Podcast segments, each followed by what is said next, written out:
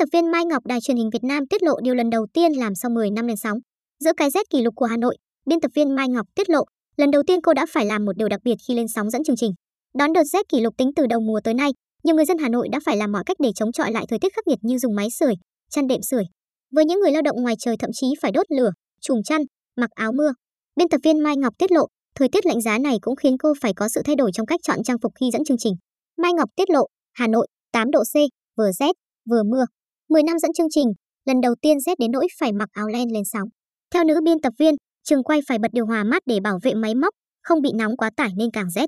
Hình ảnh biên tập viên Mai Ngọc lên sóng với áo len nhận được rất nhiều lời khen của người hâm mộ. Người xinh mặc gì cũng xinh, Mai Ngọc đáng yêu quá, phối đầu nhã nhặn. Mai Ngọc không hổ danh biên tập viên có phong cách thời trang ấn tượng.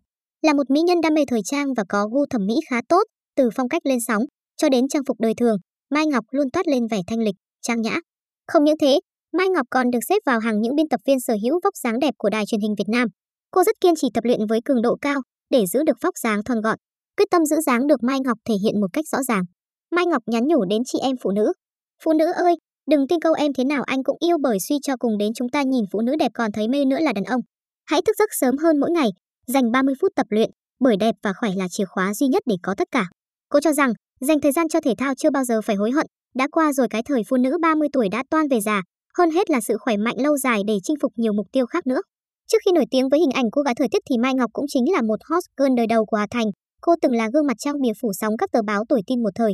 Sau đó, Mai Ngọc được biết đến với vai trò nữ MC bản tin thời tiết của đài truyền hình Việt Nam, được khán giả truyền hình vô cùng yêu mến. Và hiện tại cô là biên tập viên của chương trình Việt Nam hôm nay. Cô ngày càng khẳng định năng lực của mình trong các bản tin,